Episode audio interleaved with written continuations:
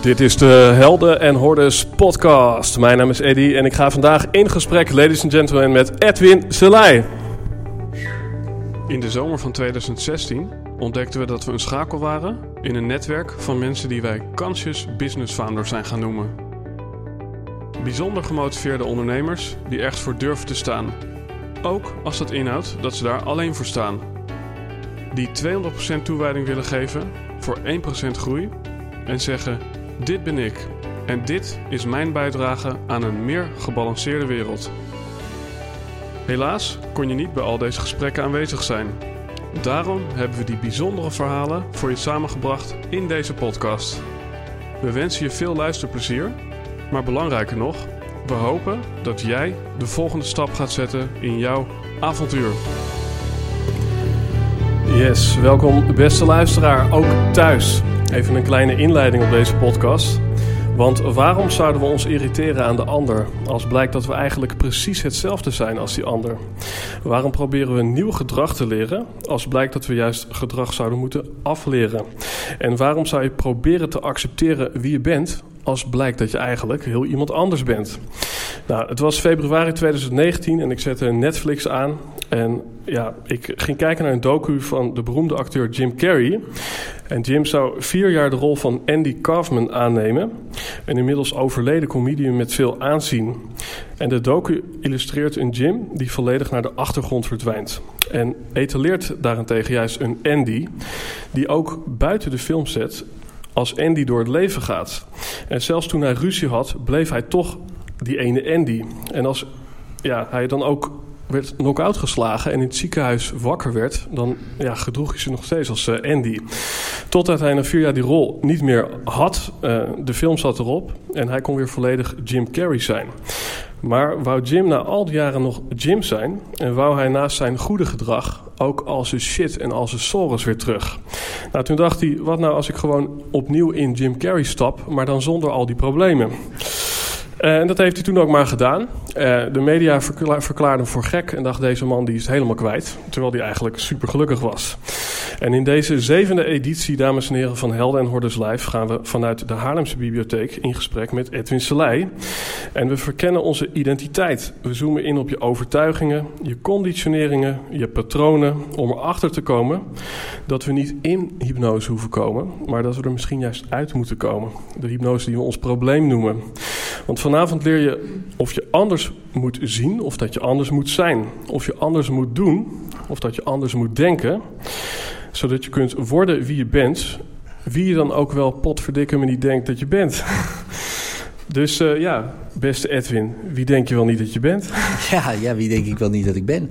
Um, ik denk tegenwoordig dat ik uh, eigenaar ben van Hypnose Instituut Nederland. Um, en wij maken mensen beter. We leiden heel veel mensen per jaar op uh, als uh, hypnotherapeut, hypnotiseur. Die daar ook weer heel veel mensen mee, uh, mee helpen. Um, denk aan problemen die ja, ontstaan misschien ja, in je leven, in je jeugd, op je werk of waar dan ook. Um, je wordt geboren, zo zien wij dat, je zou kunnen zeggen, als um, jezelf, hè, misschien wel. Uh, vrij, onbevangen, uh, plezierig. Uh, ik heb, je ziet heel weinig kinderen die gewoon super depressief zijn op hun tweede jaar. anderhalf. dus de meeste die, ja, die lachen gewoon veel. Als ze zich veilig voelen in ieder geval. Maar goed, dan groeien ze op en met, ja, dan worden ze gehypnotiseerd door hun ouders. door hun omgeving, door school, door het werk, door het leven. Nou, en dan worden ze iemand. En ik ben uh, eigenaar van een Hypnose Instituut Nederland geworden. Daardoor, zou je kunnen zeggen. En, uh, maar goed, ook wel bewust geworden van het feit van... Goh, uh, ja, wie, wie ben ik dan in het theater wat, wat het leven is? Welke, welke rol speel ik? En ik heb de rol van bouwvakker gespeeld, heel lang. Ik ben bouwvakker geweest. Ik heb de rol van junk gespeeld. Heb ook heel lang gespeeld. Um, en nu dacht ik, ja, laten we gewoon eigenaar worden van een miljoenenbedrijf. Ja, dat is ook uh, gelukt. Dus dat, is, uh, dat zijn wel interessante rollen natuurlijk die je dan kan aannemen. En de ene rol werkt misschien wat beter dan de ander. Um, en ja, welke rol ik misschien later nog aannemen, dat gaan we zien. En wat was voor jou dan het punt dat het niet meer op rolletjes liep? ja, precies. Ja, ja. ja dat, zijn, uh, dat is natuurlijk een, uh, allerlei omstandigheden. En, oh, je doet het natuurlijk allemaal zelf. Um, maar goed, je kan getriggerd worden door bepaalde dingen en bepaalde patronen. Want waarom ben je niet gewoon bouwvakker gebleven? Um, ja, ik vond het hartstikke leuk. Um, zeker. Maar op een gegeven moment raakte ik, laten we zeggen, bevrijd van mijn verslavingen door een uh, emotionele ervaring. Daar kan ik later misschien wat over vertellen. Maar, um, en toen werd ik eigenlijk helder in mijn hoofd dat als je, kijk, dat is het voordeel van als je drugs en drank gebruikt. Als je het niet meer doet, uh, dan word je opeens helder in je hoofd, wat de meeste mensen normaal al hebben. Uh, dat, dat gebeurt je dan of zo. Dan denk je, goh, oh ja, je kan ook gewoon nadenken. En uh, goh, uh, er zijn ook nog andere dingen. En ik wilde altijd bij de club van 27 horen. dus mensen die op hun 27e doodgaan. Maar goed, op mijn 28e dacht ik, ja, dat lukt niet. dat doel is niet gehaald. Ik denk, ja, wat ga je dan doen met de rest van je leven, weet je wel? Dus, dus, en even daarna, stopte ik met, met al die middelen. En, uh, en ging ik op zoek.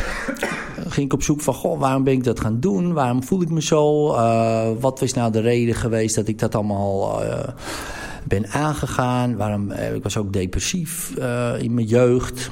Of tenminste in mijn puberteit. Ik dacht, ja, waarom is dat dan? Dus ik ging heel veel waarom vragen stellen. Net als kleine kinderen van een jaar of twee.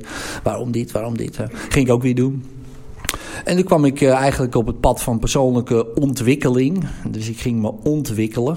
Um, ja, en zo kwam ik bij NLP terecht en hypnose terecht. En ik dacht van ja, ik ontdekte daar technieken. Dat ik dacht, maar waarom weten mensen dat niet? Dat je zo snel kan veranderen, snel patronen kan doorbreken. Uh, ik merkte dat het bij mezelf werkte, ik merkte dat het bij mijn cliënten werkte. En ik dacht, ja, maar bijna niemand weet dit. Mijn familie weet het niet. Uh, uh, mijn dorp weet het niet, uh, de bouwvakkers weten het niet. En die zitten ook met struggles en, uh, en allerlei dingen. Dus, zijn, zijn er mensen in de zaal die hebben getwijfeld om te komen... omdat ze dachten, ja, misschien word ik gehypnotiseerd... en loop ik als een kikker naar buiten? Kijk, daar gaat één hand omhoog. Nog één. ja, oké, ja. Ja, want dat, dat, sommige mensen denken dat hypnose dus iets is met een balletje... en dan uiteindelijk verdwijn je en ben je alle controle kwijt. Wat, ja. wat is hypnose in jouw uh, definitie? Uh, hypnose, in mijn definitie is het uh, openstaan voor suggesties. Eigenlijk het omzeilen van het kritische denken. Zeg maar dat stemmetje van uh, ah, dat lukt niet of dat lukt wel of whatever. dat omzeilen en dan suggesties geven aan wat we dan zeggen het onbewuste. die in wezen alles aanneemt voor waar. voor zover. dus je hebt natuurlijk wel ergens bepaalde grenzen. Uh, en ik vergelijk het met kleine kinderen. En er zijn ook wel wat onderzoeken geweest, zeker van Bruce Lipton, die, uh, die ook dat beweert. En ik ga er ook wel helemaal in mee. Dat kinderen van 0 tot 5 dezelfde breinactiviteit hebben als mensen in diepe hypnose. En als je denkt aan kinderen van 0 tot 5, misschien heb je kinderen van 0 tot 5 of gehad of Um, ik, heb zo, ik heb vier kinderen, dus ik heb ze ook meegemaakt. Ja, die geloven praktisch alles wat je zegt. Dus, um, en, en hoe komt dat dan? Nou, dat is interessant, omdat ze nog geen kritische mind hebben ontwikkeld. Omdat Tuurlijk zeggen ze wel nee en tuurlijk zeggen ze waarom dan. Maar in wezen nemen ze ook heel veel dingen gewoon aan. En het is ook de ultieme leerstaat. Hè. Je moet ook heel veel dingen aannemen. Je moet het ook leren. En later pas ga je je afvragen van... Ja, is het eigenlijk wel handig dat ik dat allemaal uh, heb geleerd of zo? Of, uh, of denk. Maar goed, in die, in die periode ja, heb je dat gewoon... Uh, ik heb je ook wel eens horen zeggen dat je zeg maar, tot aan je zevende jaar inderdaad open staat voor wat jij dan suggesties noemt. Ja. En daarna dan, dan, dan sluit het klepje een beetje. Is het dan ook zo dat, hè, want ik denk de meeste mensen hier die uh, zijn of millennial of uh, ja, nog iets ouder. Is het dan zo dat je ja, op onze leeftijd, zou ik maar zeggen, uh, ja, eigenlijk heel moeilijk nog verandert? Um, het is anders. Hè. Het meeste is al wel, ja, het klinkt een beetje lullig, maar het meeste zit er al wel in of zo. En natuurlijk kan je wel veranderen. Je kan natuurlijk gewoon. Dingen gaan repeteren die je wil gaan leren. Eh, dus eh, als ik naar de sportschool ga en ik ga de hele tijd met zo'n gewicht, ja, dan word ik sterker. Ja, als ik maar gewoon herhalen, herhalen, herhalen, nieuw gedrag herhalen, mm word je ook, krijg je ook, verander je ook. Maar in hypnose is dat gewoon makkelijker, omdat je dan in wezen teruggaat naar die staat die je vaak al herkent. En, en je neemt gewoon sneller dingen aan. Mhm. En dus, dus je leert gewoon sneller dingen.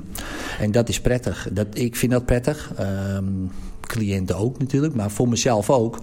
Om dat te gebruiken om steeds weer sneller te groeien naar ja, waar, ik, waar ik op dat moment heen wil. Ik heb je ook wel eens horen zeggen dat je iemand kunt gaan imiteren.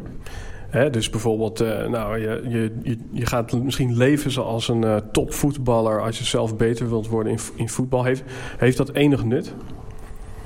Um, nou ja, kijk, als we weer even terugkoppelen naar die kleine kinderen. Wie gaan die imiteren, zou je kunnen zeggen? Ja, dat zijn hun vader en moeder. dus, uh, dus iemand van twee, die gaat het niet eens imiteren. Die zijn hun vader en moeder. Die zitten gewoon precies hetzelfde op de bank. Die slapen zelfs hetzelfde. Als ik mijn zoon zie, denk je, die doet precies zijn arm zo. Heeft hij dat mij een keer zien doen? Heeft hij het opgeschreven of zo? Dat hij zegt, oh, ik moet zo gaan liggen, want zo moet je slapen. Nee, die, die zijn gewoon mij. En het is best wel uh, ook wel heftig. Hè? Want je ziet soms dingen gespiegeld dat je denkt... oh, oké, uh, volgens mij hadden we dat niet helemaal afgesproken. Maar, uh, maar je ziet dat die kinderen op die manier leren. Nou, als je dat door gaat trekken nu... als jij in diezelfde staat komt en je stapt in een persoon... die je wel wil modelleren, zou je kunnen zeggen... In plaats van je vader of je moeder. Wat misschien prima mens zijn. Maar denk bijvoorbeeld, nou, uh, in mijn geval bijvoorbeeld, ik wilde heel snel Aikido leren. Aikido is een Japanse zelfverdedigingskunst. staat ongeveer vijf tot zeven jaar voordat je zwarte band hebt. Ik denk, ja, dat wil ik in drie jaar. Dus, en dat is gelukt, mede dankzij het imiteren in hypnose, in de bedenkerstappen van Aikido, die overigens al lang al overleden is. Uh, dat gevoel krijgen. Ik denk van, hé, hey, ik ben die persoon en zo gaan trainen. En dan zie je dat de vaardigheid veel sneller opgepikt wordt. En er zijn ook heel veel experimenten in de jaren 70 geweest. Noemen ze ook het Rijkoff-effect. Uh, waarin je mensen in diepe hypnose doet en heel snel vaardigheden aanleert. Piano spelen, nou in mijn geval Aikido dan. Uh, nou, en noem maar welke vaardigheid op. Taal leren, gitaar spelen, whatever. En je ziet die mensen gaan supersnel leren ze. En eigenlijk, ja, kinderen doen dat ook. Mhm. Dus het is niet heel gek. Um, maar het is eigenlijk alleen maar gek dat het niet zoveel wordt gebruikt, vind ik. Ja. Heb, heb, je altijd iemand anders nodig om in hypnose te komen? Als je het echt hebt over de soort van transstaat? Het is wel vaak wel handiger, ja. Mhm. Uh, in het begin. Ja, op een gegeven moment niet meer. Als je weet hoe die staat werkt dan is het handig, uh, dan kan je er zelf naartoe zeg maar, gaan hè, in, je, in je mind. Maar in het begin is het wel handig, want als je niet weet waar je heen gaat, uh, heen moet gaan, ja, wat is het dan? Mm Dus dan, dan is het echt wel een zoektocht. Maar als je het eenmaal weet, en je weet van, oh, dus dit, zo voelt het. Oh, zo is het, voelt het voor mij. Ja, dan kan je er makkelijker naartoe. Ja, want stel, stel jij zou nu wel iemand hypnotiseren. En ja. Dan, ja, komt er een Eddie quote. Maar als je iemand berooft van zijn probleem... dan uh, beroof je hem ook van zijn vermogen om dat probleem zelf op te lossen. Dus in hoeverre, ja, hè, eh, kun, je kunt mij misschien eh, van een bepaalde angst afhelpen. Dus ik heb altijd last gehad van hypochondrie, bang voor ziekte, zeg maar. Nou, dan ga ik naar Edwin. Dat is leuk trouwens, ja. Die vind ik leuk, ja. Maar Gaan we zo op in? Ja, ja. Um, ja. Heb ik ook wat aan? Ja. Uh, Oké, en dan, dan haal jij mij uit, uit die hypnose of uit die angst. Um, ja, en dan voel ik me een stuk minder angstig. Maar ik voel me volgens mij ook een onwijze loser, want ik heb het niet zelf opgelost. Ja, dus... Uh, en als ik het weer uh, krijg, dan moet ik weer Edwin bellen. En ja, dan, uh, dat is natuurlijk, en daarom is hij nu miljonair. Daarom, daarom, ja, daarom ben ik miljonair. Ja, zo is het ook. dus dat is hele goede marketing. Maar er zijn twee, er zijn, er zijn twee flaws in die beredenering. Eén is, de eerste flaw is als ik een probleem heb aan mijn motor en ik breng hem naar de garage, voel ik me ook echt geen loser als die monteur het oplost en ik kan weer rijden. Dat is één. Uh, ik voel me niet minder of zo. Uh, denk ik, ik vind het eigenlijk helemaal lekker eigenlijk dat ik niet uh, met smerige handen thuis kom. En, uh, en ik snap er ook niks van, weet je, van die hele motor. Dus dat is één. En het tweede is, ik los helemaal niks op. Want kijk, ik heb dat probleem helemaal niet. Maar moet ik dit niet zelf snappen? Want in dit geval ben ik zelf dan die motor. Ja, ja, daarom. Dus, dus jij lost het al op. Mm -hmm. en, en, maar snap je okay, hoe je ja. eraan bent gekomen? bijvoorbeeld? Uh, nou ja, je bent je ouders toch? Nee, nee, nee maar snap je? Dus, ja. dus heel veel mensen snappen dat al niet. Ja. Dus waarom zou je dan wel moeten snappen hoe je het oplost? Ja, precies. Ja.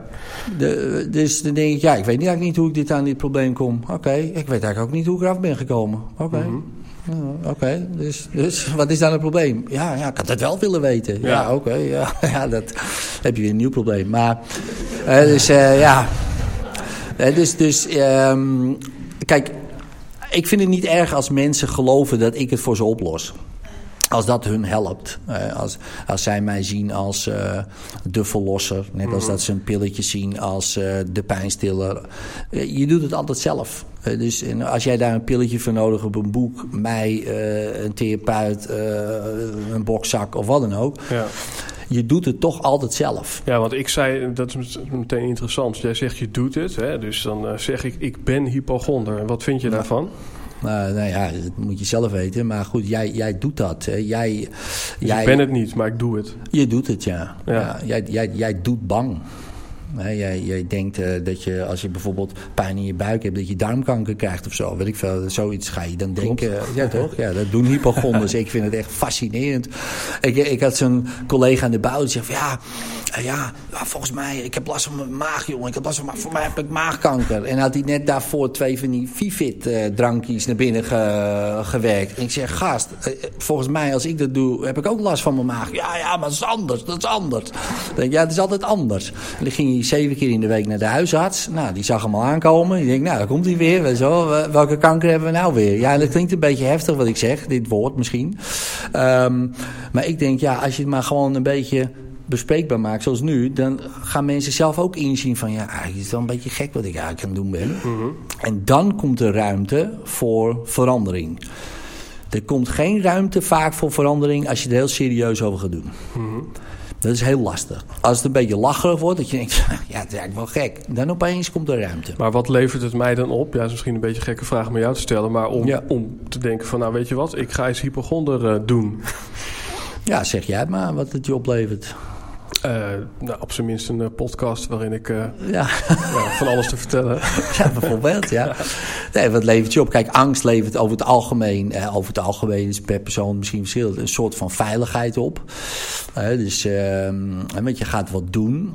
bijvoorbeeld in dit geval, mijn collega die gaat naar een huisarts, die krijgt de bevestiging dat er niks aan de hand is en die wordt rustig. Dus in zijn geval levert het een soort van rust op. Maar ja, daarna begint het natuurlijk weer. Mhm. dus, dus dat levert hem dat dan op. En misschien wel een soort van waardering, misschien wel aandacht, misschien wel eh, bevestiging dat die bestaat. Ik heb geen idee wat, wat het hem zou opleveren, zouden we aan hem persoonlijk moeten vragen. De vraag is meer van, goh, kan je die word je niet gewaardeerd op andere vlakken. Weet je wel? Word je, krijg je geen bevestiging op andere vlakken? Word je niet rustig op andere momenten? En denk je, ja, tuurlijk wel. Nou, waarom doe je dat dan dan? Ja. En dan, dan hebben we het eigenlijk over focus. Uh, dus eigenlijk van uh, waar kijken we naar? En uh, herinner ik me ook iets met rode dingen in de ruimte gaan tellen, geloof ik. Ja. Hoe zat dat ook weer? Ja, ja, dus als je op alles let wat nu rood is bijvoorbeeld... Hè, en ik zou daar een vraag zo direct over stellen... dus dan ga je om je heen kijken denk je... oh, dat is rood, dat is rood, dat is rood. En ik zou je daarna vragen van... oké, doe je ogen even dicht en noem tien dingen op die blauw zijn ja, dan uh, is dat heel vervelend, want dan weet je dat niet. Uh, want je bent de hele tijd gefocust op rood. En opeens stelt iemand op blauw. Dat is ook heel flauw en heel irritant en zo. En dan denk je, waarom doe je dat nou? Maar als je dat zou zien van, oké, rood is mijn probleem en blauw is de oplossing en je gaat de hele tijd denken aan rood. Oh ja, maar problemen, problemen, problemen, probleem. En dan vind je het gek dat je geen oplossing vindt. dus uh, als je al tien seconden aan rood denkt, kan je al bijna niet meer aan een andere kleur denken. Nou, als je tien jaar aan je probleem denkt, wat denk je dan? Dat je nog zelf een oplossing vindt? Nou, dat, mhm. is, dat wordt een uitdaging dan. Maar kan wel. Maar ik ben vooral bezig geweest met tien seconden niet aan rood denken. Dus ik probeer niet aan hypochondrie te denken. Ja, ja dat is ook een goede. Hè? Dus niet aan een roze olifant, uh, niet aan een blauwe auto, niet aan je geile buurvrouw. Ja, ik bedoel, dat zijn allemaal uh, lastige dingen om, uh, om dan te deleten hè, in je hoofd. Hoe is het met je buurvrouw? Nee, maar dus het zijn allemaal van die, van, van, van die dingen die wij ook doen in ons hoofd. We willen dingen vermijden. Dus dan gaan we daarop letten. En eigenlijk willen we er helemaal niet op letten, want dat willen we juist vermijden.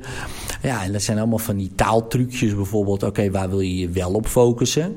En dat is ook een, een belangrijke natuurlijk. Uh, maar ook de verantwoordelijkheid nemen van dat jij je dus focust. Hè, dat jij dat doet. Ja. dus uh, ik denk dat dat... Uh, zeker ook als ik kijk naar de sessies die wij doen, één op één bijvoorbeeld is dat heel veel mensen die schuiven het af. Mm -hmm. en, en, op een vader, een moeder, om de omgeving, op hun werk of uh, de economie, uh, hun genen. Mm -hmm.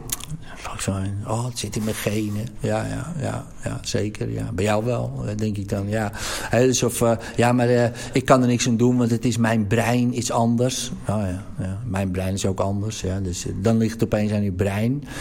Ja, ik mis dit in mijn brein, ik mis dit in mijn lichaam. Oké. Okay. Maar wie, wie doet dat dan? Wie maakt die stofjes aan? Mm -hmm. Ja, ja, ja, ik zou dat moeten doen. Nou, doe dan. Ja, dat kan ik niet. Nou, waarom, waarom geef je dan wel de schuld? Waarom geef je het zoveel waarde? Waarom geef je dan zoveel kracht? Dat, dat ding wat er niet eens is. Mm -hmm. Weet je wel? En, dat, dat, dat, je geeft zoveel kracht weg. Uh, even los van het feit of het echt zo is. Dat is echt zonde. Want als je dat gewoon zou accepteren eigenlijk. Als het zo is. Van oké, ik doe dat gewoon. Oké, prima.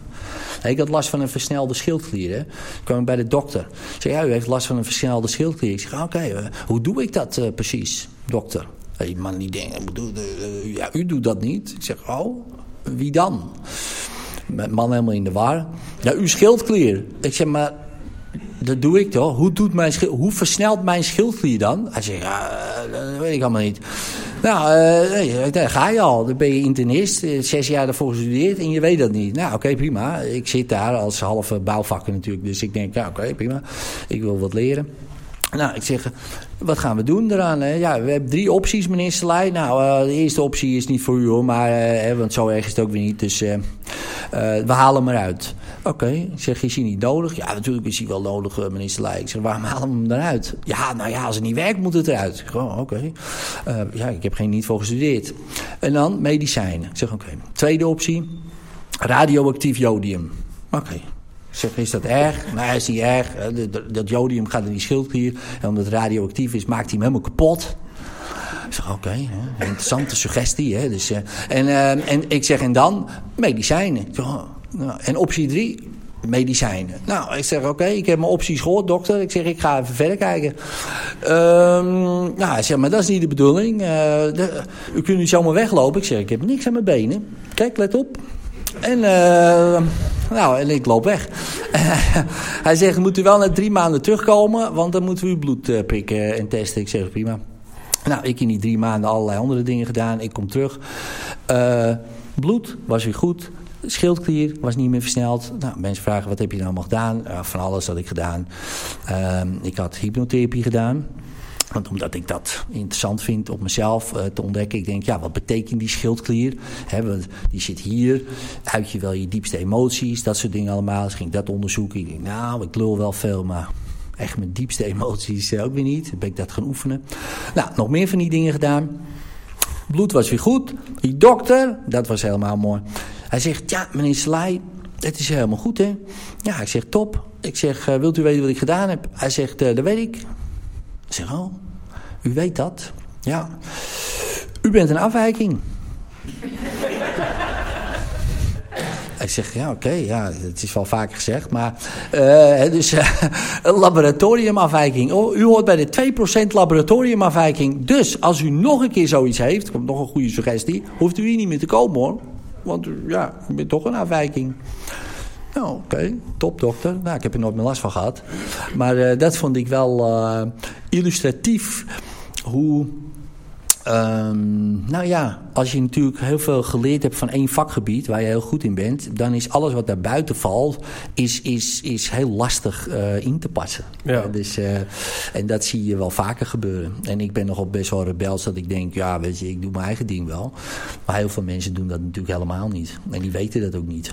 Maar dat is eigenlijk hetzelfde met dat rood en groen. Van als je inderdaad focust op jouw vakgebied, dan zie je inderdaad al die andere dingen misschien niet meer. Nee, nee, nee.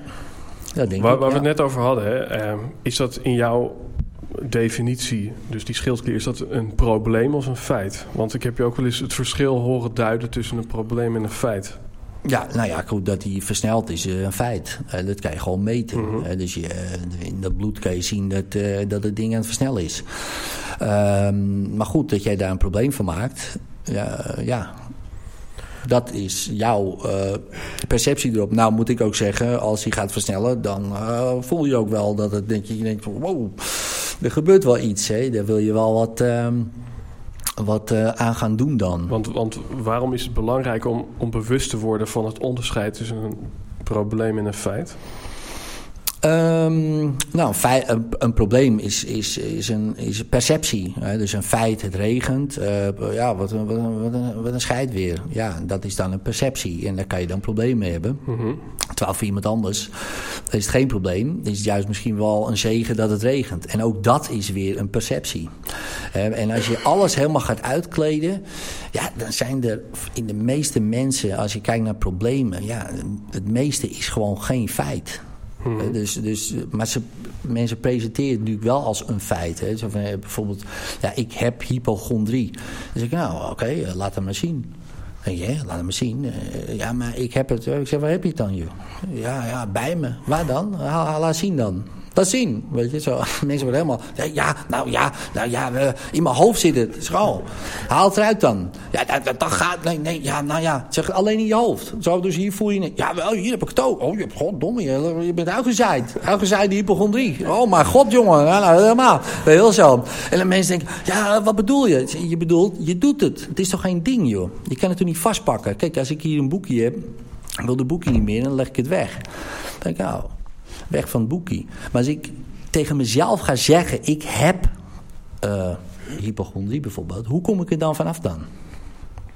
Ik kan het niet wegleggen. Uh, dat zou lekker kan je, kan je het boek verbranden? Dus je kan jezelf vervolgens verbranden misschien? Uh, ja, dan, ja dan, dan zou je het niet kunnen hebben. Maar als je want zegt, je hebt, je hebt, Ja, dat is meteen wel een mooi bruggetje. Want je hebt wel eens een boek verbrand. Ja. Dan, dan hebben we het over de DSM 4 of 5. Welke was het? 5 okay. Ja, die is lekker dik, ja. ja, ja.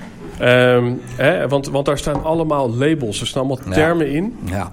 Um, en nou ja, dan hebben we het eigenlijk over taal. Ik ben zelf iemand die uh, ja, mensen helpt beter te communiceren, uh, de juiste woorden te vinden voor dingen. Ja. En uh, ik kan me zo voorstellen dat als een leeuw een dag zijn prooi niet vangt, ja, dan heeft hij misschien honger, maar het is niet zo dat hij daarna drie dagen depressief op bed ligt. Ik denk het niet. Nee, uh, weet ik natuurlijk niet. Maar ik denk ook niet dat hij uh, hypochondrie heeft, uh, die leeuw. ik denk ook niet dat hij een angststoornis heeft. Zeker niet de gegeneraliseerde. Ik denk ook niet dat hij een selectief uh, hoe het, uh, mutisme heeft. Of, uh, of aan automutilatie doet. Of, dat doet hij allemaal niet. Die ligt en die loopt en die eet en die slaapt en die scheidt. Ja, want, want als we het dan over dat boek hebben, die DSM zeg maar. die dus vol staat met termen als, nou ja, wat heb je allemaal? ADHD, ADD en allerlei afwijkingen. ja, dus eigenlijk, taal heeft een invloed misschien op ons gemoed, op hoe we de wereld zien. Dus ja, er staat volgens mij ook iets over in jouw boek. Dus, dus welke rol speelt taal en misschien ook gedachten uh, in, in het hele concept angst, uh, belemmeringen, misschien zelfs wel ziek zijn? Ja, nou ja, kijk, als je kijkt naar uh, bijvoorbeeld uh, wat ik net al zei, dingen. Zo'n glas, uh, dat is een ding, is een zelfstandig naamwoord. Het boek, de telefoon, maar kan ik allemaal vastpakken en wegleggen. Nou, de angst is ook een zelfstandig naamwoord, maar kan ik niet vastpakken, is geen ding. En denk je, ja, dus, wat maakt het uit? Nou, als ik daarin ga geloven dat het dus iets is, wat helemaal niet is als ding... dan op een gegeven moment kom ik er dus niet meer vanaf. Dan zeg je, ja, daar moet ik vanaf komen. Ja, maar gast, het is al geen ding, jongen. dus, dus, je hebt je eerst laten hypnotiseren dat, je, dat, dat het een ding is. En op het moment dat je dat gelooft, kan je er niet meer vanaf. Nee, want het is geen ding. Het is iets mhm. dat je doet. En dat vinden mensen best lastig ook. Dat snap ik ook wel. want ze gaan zeggen, ja, oh, dus jij wil zeggen dat ADHD niet bestaat. En dan zeg je, ja, niet als ding. Nou, dat, helemaal zo. Wat is heel druk. Ehm... Weet je wel, een hele... ja, dan denk ik, ja, oké, neem nog een pilletje. Nee, maar goed, dat denk ik niet hoor. Maar, maar ik denk wel, uh, wat, wat ik daar zo gevaarlijk aan vind... en je ziet het ook bij mensen die dus gelabeld zijn... met zo'n ding. Tuurlijk, je kan druk zijn. Tuurlijk, je kan afgeleid zijn. Hè, of doen. Hè, je doet dat. Jij leidt jezelf af. Oké, prima. je doet druk. Oké, ja. Ik, ben ook, eh, ik doe ook wel eens afgeleid. Weet je wel. Ik leid mezelf ook vaak af. Als ik het niet interessant vind, dan ga ik mezelf afleiden. Ga ik de andere dingen doen. Nou, misschien heb ik, eh, kan ik ook wel gediagnosticeerd worden. Zeker weten eigenlijk wel. Uh, met heel veel. ik heb er al acht minimaal gezien in het boek waar ik in pas. Dus um, tuurlijk. Maar wat doet het met kinderen? Dus, dus opeens ben jij die ADHD'er. Opeens ben jij die ADD'er. Opeens ben jij uh, die jongen van Gilles de La Tourette. Bij mijn, bij mijn jongens zaten, zat, zat een jongetje die had Gilles de La Tourette. Gilles Latourette is, uh, dan ga je of schelden of schreeuwen. Hij deed altijd een brandalarm of zo. Nou, superleuk natuurlijk in de klas. In één keer, woe, zo, ging helemaal los. Nou, wat, um, wat gebeurde? Die jongen kreeg medicijnen. Niemand in die klas had medicijnen. Dat was groep 6. In groep 8 had uh, uh, een kwart van de klas medicijnen. Nou, dan kan dat uh, toevallig zijn natuurlijk. Maar wat ik zag bij ons, we kwamen bij ons eten, die kinderen. Wat gingen ze doen? Ze gingen het nadoen. Want dat zijn ze goed in, hè, imiteren. Dus mijn jongens begonnen ook een brandalarm uh, te doen. Nou, dat is lekker, hè. Dus lekker aan het eten. Want als hij een brandalarmpje deed, dan mocht hij naar huis. Dat moest hij even, kon hij rust krijgen.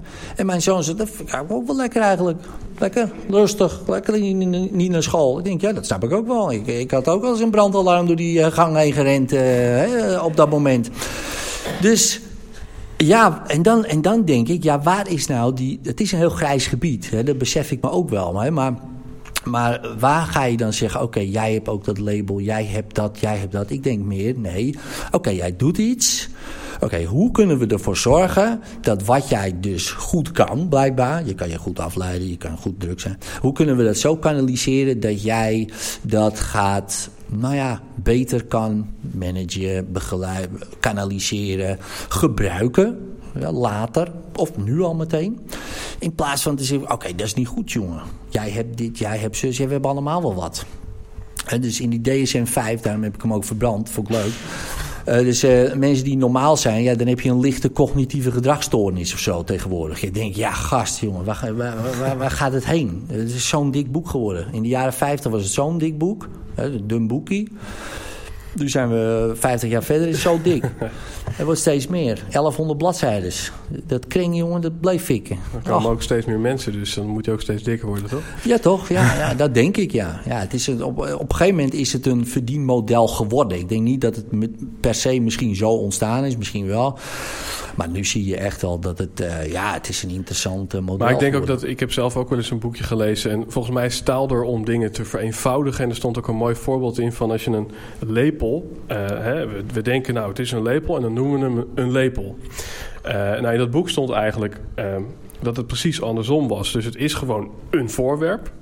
maar doordat we het een lepel noemen, wordt het gebruikt en functioneert het als een lepel. Dus dan hadden ze gewoon een keer een lepel achtergelaten in een een of andere ja, Afrikaans oord waar ze daar nog nooit uh, iets mee hadden gedaan. En ze hadden ook niet bijgezegd: het is een lepel, dus daar eet je mee. Dus nou ja, binnen no time werd dat gebruikt als een tentharing. En uh, niemand die ermee zat. Um, en op zo'n moment is het denk ik het vereenvoudigen van het leven uh, door middel van taal. Maar ik kan me ook voorstellen dat het ja, juist vele malen complexer wordt als je steeds ja, dat dikke boek erbij moet pakken en iedereen een andere gebruiksaanwijzing moet geven. Ja, en ik denk ook dat, ehm, dat, dat het opeens zo ook heel serieus wordt en zo. Nee, in, in plaats van oké, dus jij hebt.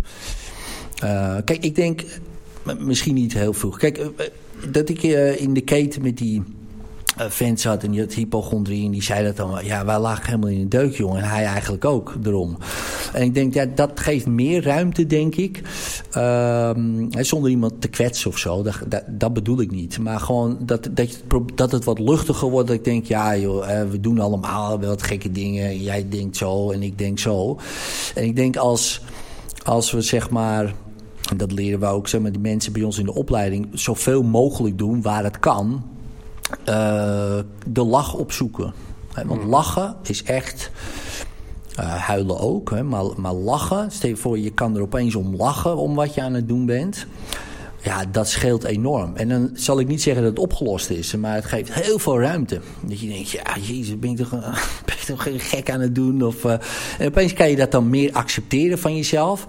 Ja, en ga je het dan nog zo vaak doen? Mm en, en, en vaak zie je dan, nee, dan, dan, omdat als je er weer dan een keer aan denkt, dan moet je toch een beetje glimlachen. Oh, dan denk ik weer dat ik uh, wat aan mijn hartklep uh, heb. Hartklep, uh, weet ik veel. ik zal het woord niet weer noemen, maar ik vind het altijd een grappig woord om te gebruiken. Omdat het um, um, zo overdrijvend is. En omdat mensen dat ook vaak doen in hun hoofd. En als je het dan opeens eruit gooit. Ja. En, en ze horen het terug, dat ze denken, nou eigenlijk slaat het ook nergens op. Nee. Vaak in je hoofd is het heel erg. Totdat je het zegt. Mm -hmm. En denk je, ja. Maar nu hebben we het zeg maar over, hè, de, je bent bijvoorbeeld, of je denkt dat je hypochonder bent, of je denkt dat je ADHD hebt, of dat je dyslectisch mm -hmm. bent. Uh, ik moet even denken aan een uh, aantal jaar geleden dat ik naar Japan was. En mijn hobby is dan fotograferen.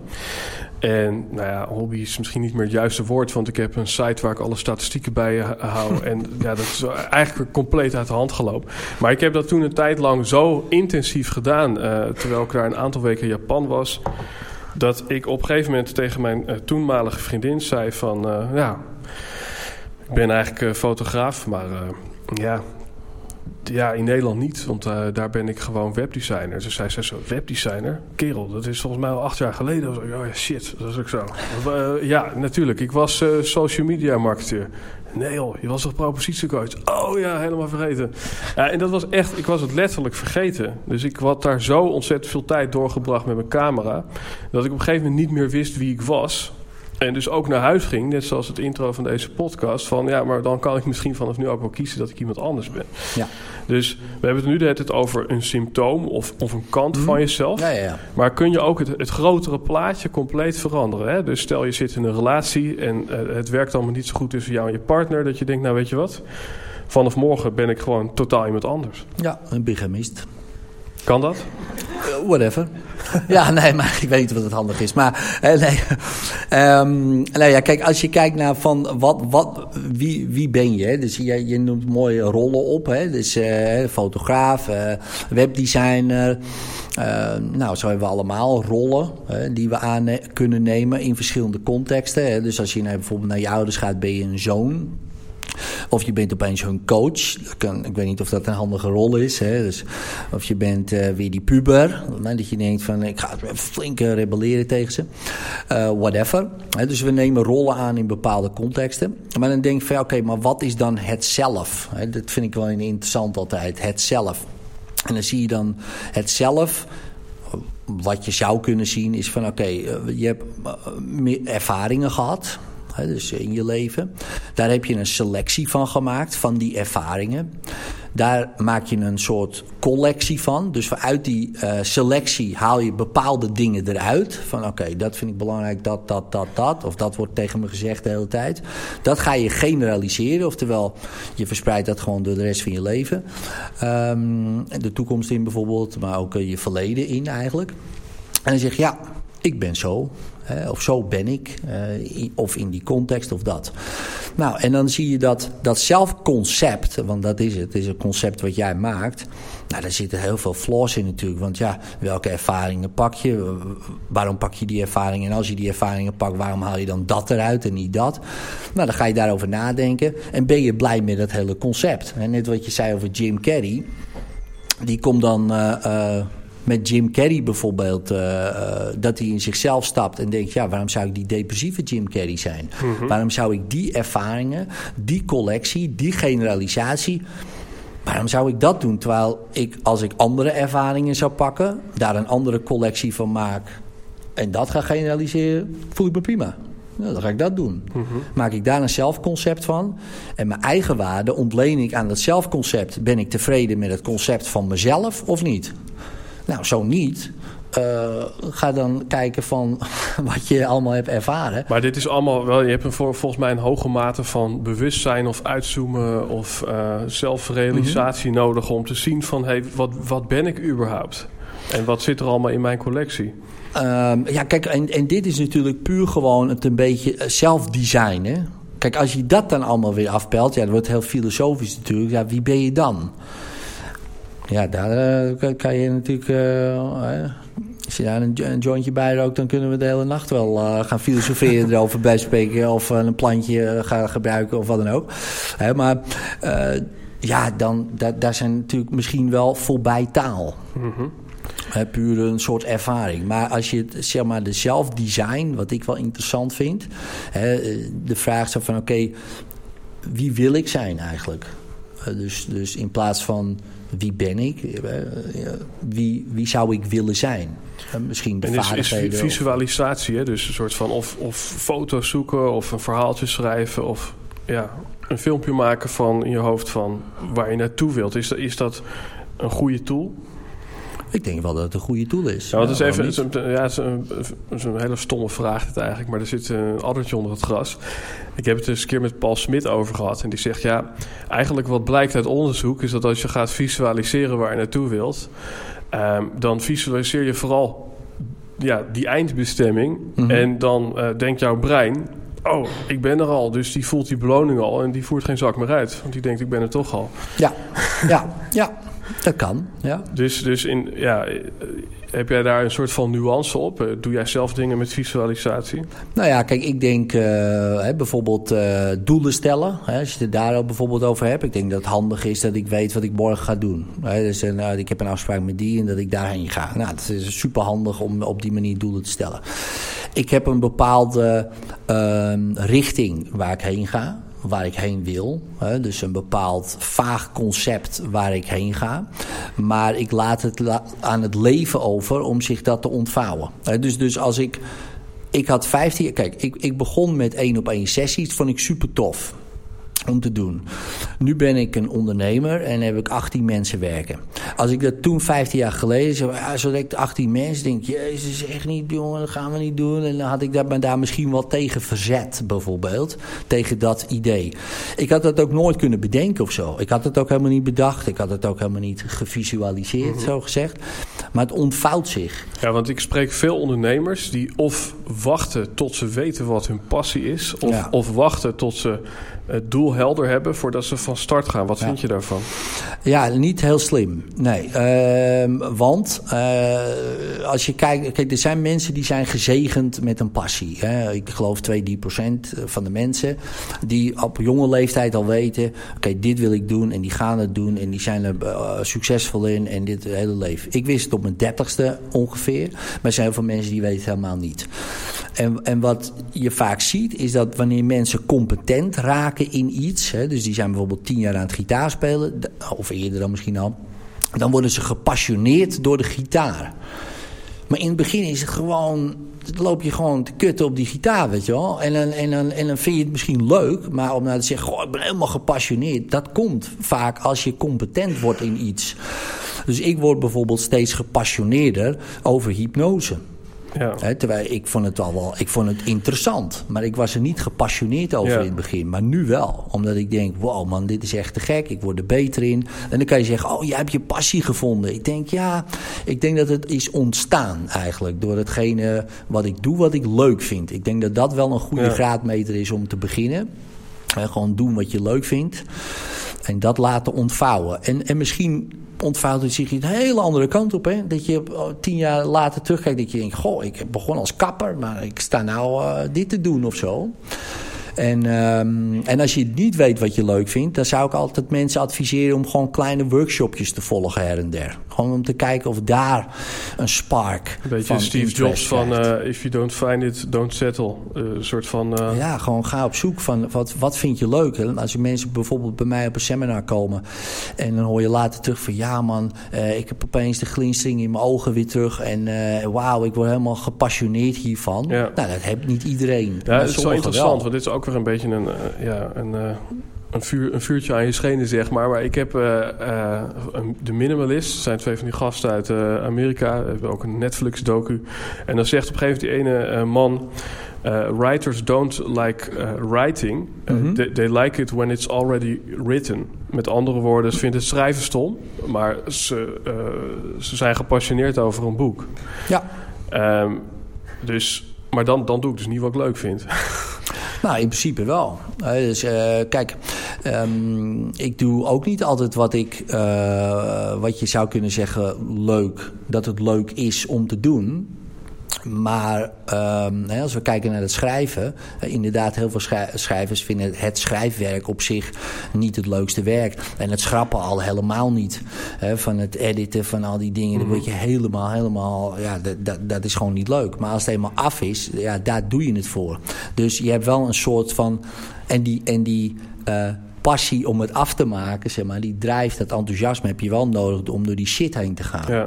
En als je dat niet hebt, ja, dan haak je bij het eerste hoofdstuk af. Ja. Ik heb dit boek geschreven. Ja, het laatste hoofdstuk heb ik op de deadline geloof ik geschreven, weet je wel. Ik, ik, vond het eigenlijk ik vond het helemaal niet eh, leuk. Het is niet dat ik dacht van, oh leuk, een boek schrijven of zo. Ik, ik vond het wel leuk om te denken van ja, ik wil mijn kennis delen. Ik vind het belangrijk dat mensen uh, dit lezen. Dus dat is ook doel, doel met middel verwarren eigenlijk. Ja, en, en dan helpt het enthousiasme. En, en af en toe dan denken van ja man, dit, dit gaat wel uh, mensen helpen. Uh, ja, om dan toch maar weer dat hoofdstuk te schrijven. En dan krijg je weer een uitgever die zegt ja, dit is ook shit. Uh, weer terug. Dan denk je, goh, dan je weer overnieuw. Weet je wel. Dus, ja, het is niet per se leuk. Maar het is een stuk beter dan als je ergens heen gaat wat echt helemaal niks leuk vindt. Uh, niks leuk is. Ik heb dat ook nooit begrepen van mensen dat ze dat doen. Uh, dat ze ergens gaan werken wat gewoon niet leuk is. Mm -hmm. uh, en ook niks oplevert. En ook niet, nooit voldoening heeft. nou, ik, ik, ik, ik snap dat gewoon niet. Maar het is, is passie, is, al gezegd, is de bereidheid om te leiden. Dus het is ook een test om te kijken van ja, vind je het zo leuk dat je inderdaad zelfs na dat laatste hoofdstuk en het steeds terug te krijgen van die uitgeverij het nog steeds te doen. Ja, en het is met ondernemen hetzelfde. Kijk, ik ben ondernemer geworden, zou je kunnen zeggen. Helemaal weer een rol uh, aan te mm-hmm. nemen. En nu heb ik heel veel mensen aan het werk. En dan kom je, krijg je weer een andere rol. En dan moet je uh, bepaalde dingen opeens kunnen. Hè, bepaalde vaardigheden. Ja, als je denkt van ja, daar heb ik allemaal gezien om te leren. Ik vind het ook niet allemaal leuk, weet je wel. Om, om, om, uh, om dat soort dingen te doen. Die nodig zijn om wel het idee wat ik heb het delen, het impact maken. Daar ben ik heel gepassioneerd over.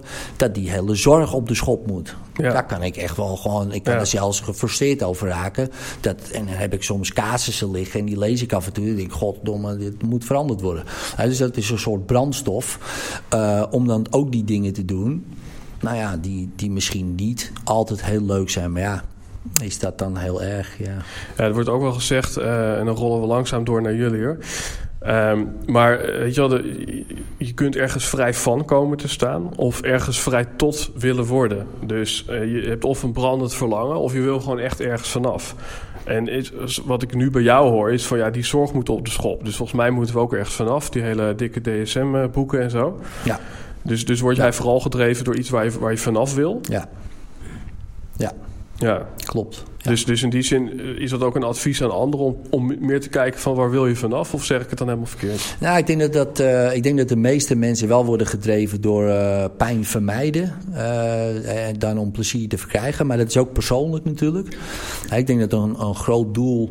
Ik denk dat ergens vanaf komen betekent ook dat, dat, dat er iets anders voor in de plaats komt. wat beter is. dus dat is super tof. Mm -hmm. Maar ik, ja, ik word meer gedreven om uh, nou ja, misstanden de wereld uit is misschien een beetje te, te, hoog. Maar, maar wel dat ik denk, ja, sommige dingen kunnen gewoon niet meer, weet je wel. Wat mm -hmm. is dit voor jaren 50 uh, mentaliteit? Ja, dat is mooi, want wij kennen allebei Tibor goed. En ja, die zegt eigenlijk, kiezen heeft niks te maken met ja zeggen. Maar dat heeft eigenlijk alles te maken met nee zeggen. Ja. Um, misschien is er iemand in de zaal die ergens nee tegen wil zeggen. Edwin heeft daar een mooie term voor. Die zegt van ja... Uh, uh, we hebben vaak uh, last van uh, denkfouten, staat ook in het boek. maar wat nou als we die inruilen voor een denkgoed? Dus denk goed na over wat je wil zeggen en pak de microfoon als je iets wil bijdragen. Dus misschien heb je een belemmerende overtuiging, misschien heb je gewoon een vraag aan Edwin. misschien denk je, nou, het is nog jong in 2020. dit jaar zou ik eigenlijk door het leven willen. Misschien wel als ja, in een ander lichaam zelfs. I don't know. Maar misschien is het mooi om, uh, om van de gelegenheid gebruik te maken. Uh, en uh, deze hele enge microfoon ja, te benaderen. Spannend altijd. Yes. Hoi, goedenavond. Hey, goedenavond. Ehm, Edwin, in een van je podcasts ehm, vertelde je over dat je, je mensen om je heen moet verzamelen hè, die om, eh, omhoog halen eh, in plaats van naar beneden. En, eh, Wil je ondertussen de microfoon een beetje omhoog halen in plaats van naar beneden? Top. Zo beter? Yes. Is mijn vraag goed Ja, verstaan? ja. Ja, ja, ik heb, ik En- heb het goed ja? gedaan. Ja. Oké, en eh, mijn gedachte daarbij was van hoe zie je dat dan eh, op het moment dat daar een familieband in die relatie zit? Ja, ja, prima. Ja, dus ehm, kijk, familie is eh, interessant. Hè, dus eh, mijn familie eh, begrijpt mij ook niet. Nooit begrepen, dus, dus dat is lekker. Ehm, en ik begrijp hun ook niet. Niet op dat niveau, ehm, ja, hoe ik de wereld bezie bijvoorbeeld. Maar ik kan ze wel begrijpen op, op, op, op hun niveau. Maar ik wil daar niet iedere dag bij zitten. Want dan word ik ook zo. En eh, dat wil ik niet. Eh, dus, eh, en, en niks ten nadele van die mensen. Hartstikke lieve mensen. Maar ik wil niet...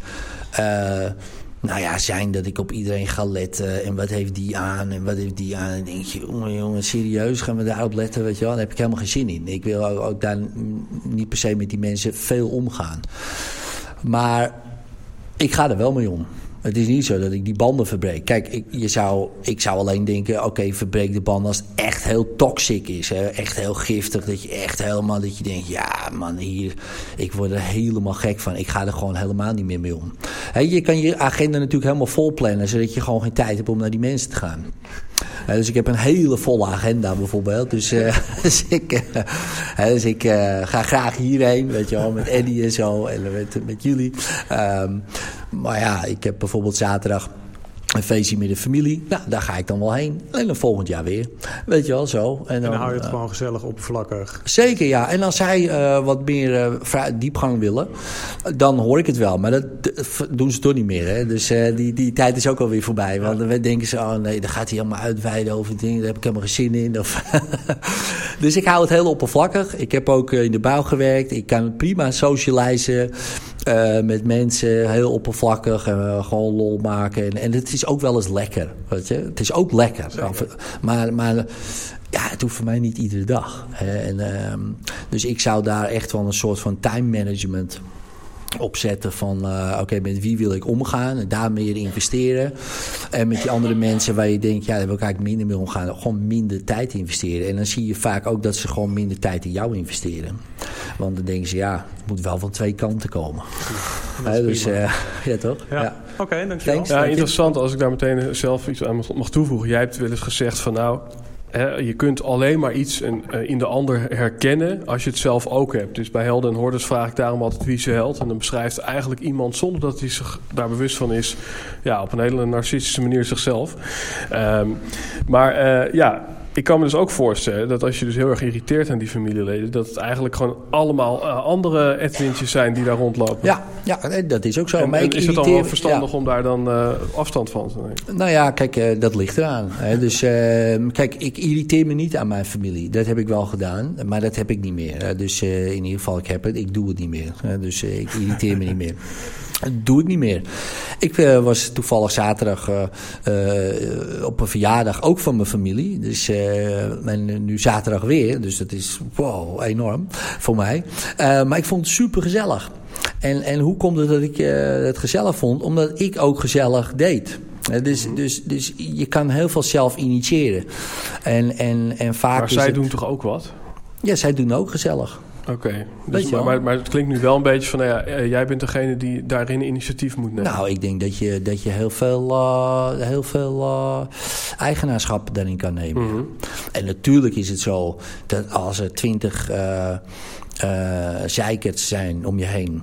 Ja, de- en jij bent, hey, le- leuk man. Ja, dat is helemaal niet leuk, weet je, zo.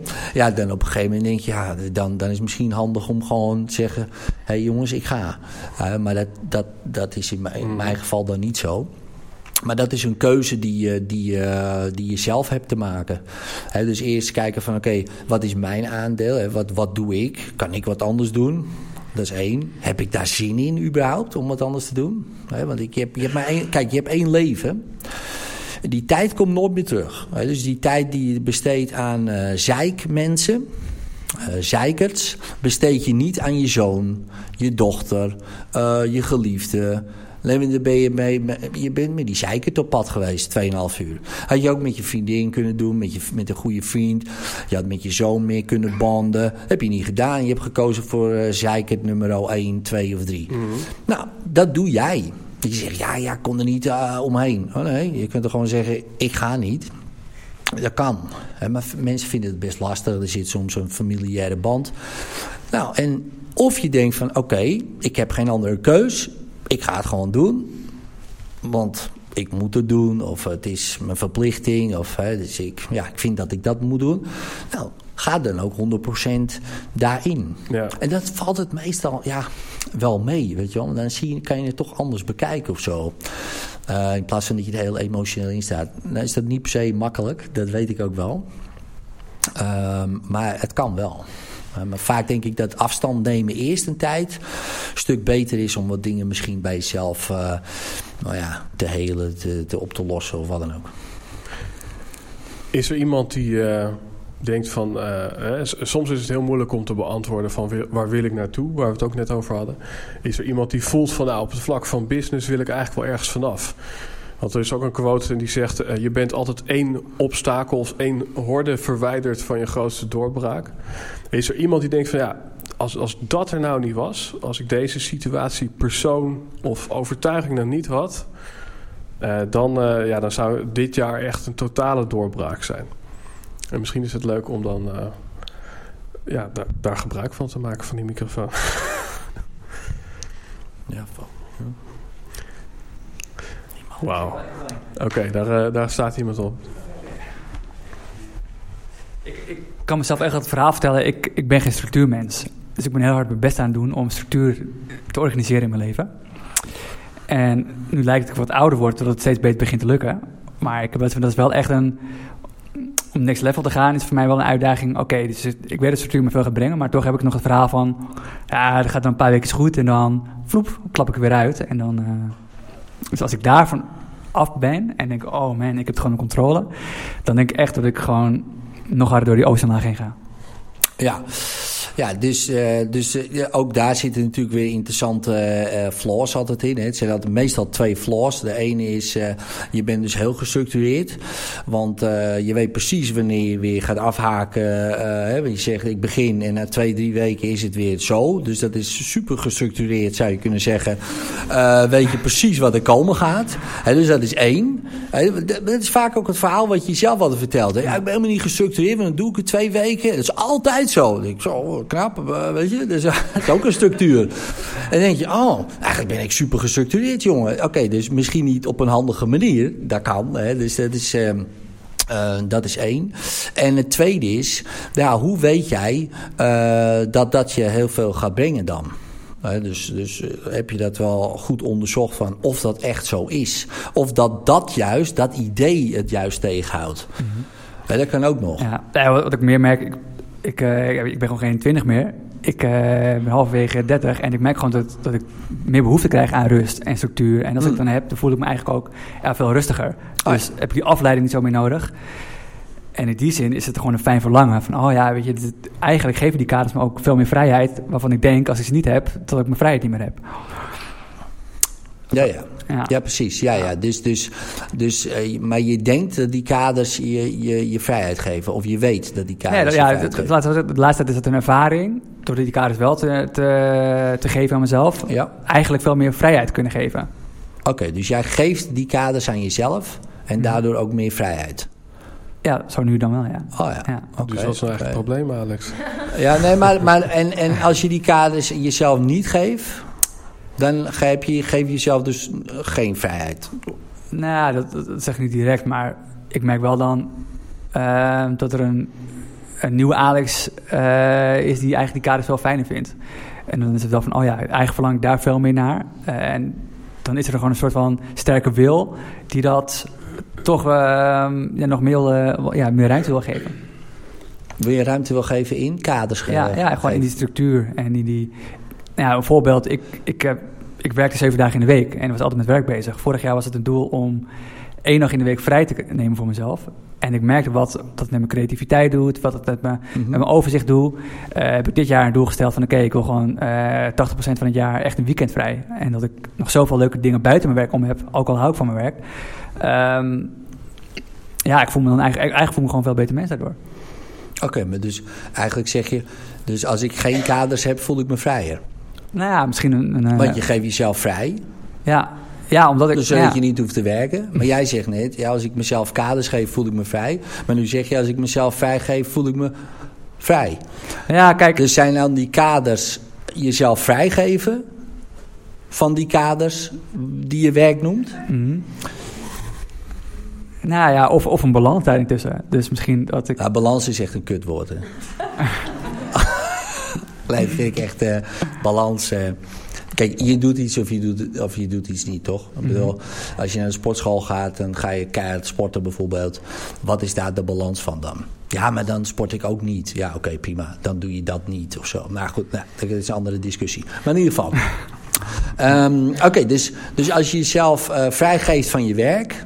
Dus die, die werk, als je, als je werkt, dan eh, eh, heb je dat dan gekaderd wat je doet? Of, of heb je dan bepaalde doelen die je doet? Of heb je dan bepaalde planning van die dag die je dan nog gaat? Of, of doe je Ja, ja, ja, ja, enkele Ja. dagen wel. Dus ik, ik heb nu een aantal dagen dan focus me op, op calls doen. En dat, dat gaat nu goed. Dus dat merk ik, oh ja, dat vind ik fijn. Weet je, dan weet ik gewoon waar ik naartoe ben.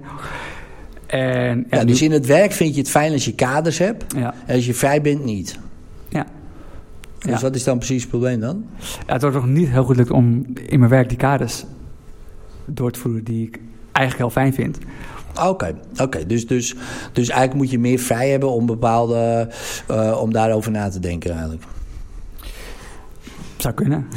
Nee, geen idee. Ja, maar, eh, dus, geen idee, dus, je, ja. dus, dus, dus hoe, hoe vrijer je wordt, hoe creatiever je wordt. En op een gegeven moment heb je dan vanzelf alweer behoefte, denk ik, aan wat gestructureerde kaders. Om Ja. lekker calls te rammen en dat soort dingen. Ja. Maar je hebt ook gezien om vijf dagen in de week calls te rammen. Nee, totaal niet. Nee, daarom, Nee, daarom. Dus, zie je. Ja. Maar één, één dag, twee dagen, dagen. Ja, prima. Twee is prima. En dan vijf dagen niks. Ja, dat ook weer niet. Ik, eh, ik vind het ook heel leuk om eh, dingen te creëren, om eh, dingen op te zetten voor klanten. Maar ook dat niet vijf dagen in de week. Nee, precies. Maar heb je daar kaders voor nodig om iets op te zetten? Ja, of ja, ik- nou laat het zo zeggen. Wat ik nu tot toe ervaren heb, is een structuur daarin aanbrengen eh dat ik wel fijn vind. Ja, Ja, wel fijn vindt, ja. ja op, op een werkdag. ja. Ja, Ja, precies. En hoeveel Ja. werkdagen heb je? Vier. ja vier, vijf, ja, vijf, gewoon vijf. Vijf dagen. Maar als je één dag vrij hebt, is het lekker. Ja, maar wat doet dat met, de, met die andere dagen dan? Als je vrij hebt? Ben je dan gestructureerder in die andere dagen of niet? Of het meest geen verschil? Ehm, ja. Ja, ja, en ik, ik kijk ook weer extra uit naar, naar maandag. Ja. Ja, dus het, het, het soort van het ene laat schop in het andere. Dus, dus, dus als je eigenlijk voor jezelf ergens, eh, zoals nu, merk je dan: oké, als ik daar de kaders gewoon totaal loslaat, heb ik behoefte weer meer aan kaders. En die komen die er ook, Mhm. toch? Ja. Maar als je vijf dagen gaat werken, zo gestructureerd, dan, dan, dan ga je het ergens eh, verslappen. Want dan heb je, daar heb je geen zin in. Dus, dus ergens dat heb je nu denk ik al voor jezelf ontdekt eh, door het vrij te nemen. Dat je denkt, oh kijk, weer meer zin in maandag. Dus hoe zou het zijn als je nog een halve dag vrij neemt? En misschien is dat te veel. Maar je kan je proberen. En dan zeg je, oh, nou, dan ga ik gewoon helemaal, ik, helemaal, helemaal vrij. En op een gegeven moment... Kijk, voor mezelf, en dat kan ook weer verschillen. Als ik kijk naar mezelf, mijn agenda...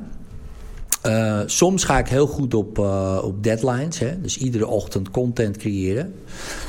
En, en soms maanden niet of zo. Echt maanden. Dus daar heb ik helemaal in. Maar dan zorg ik wel dat het allemaal ingepland is. Want ik voel gewoon... Oké, gast, dit, dit gaat weer helemaal...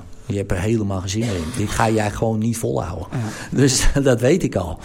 Dus, dus ik denk ook, ken uzelf is wel, is, is wel eh, handig. en, en op een gegeven moment, als je het voor jezelf ontdekt... dat is juist het mooie van ouder worden. Niet van, oh, dan ben ik 35 en ik, vind, ik, heb, ik heb meer behoefte aan structuur. Precies. En misschien op je 45 heb je behoefte aan dit. En op je 55 heb je weer dat. Dus ik ben nu eh, bijna 45. Ik denk, ja, ik heb wel behoefte aan eigenlijk... Ik, ik werkte altijd op deadlines. En nu merk ik opeens, eigenlijk dit jaar, dus nog niet heel lang... dat ik denk, oh, geen deadlines. Dat is ook lekker, man. Waar ben je? 45 bijna, ja. Ja dus, dus denk ik, oh, geen deadlines.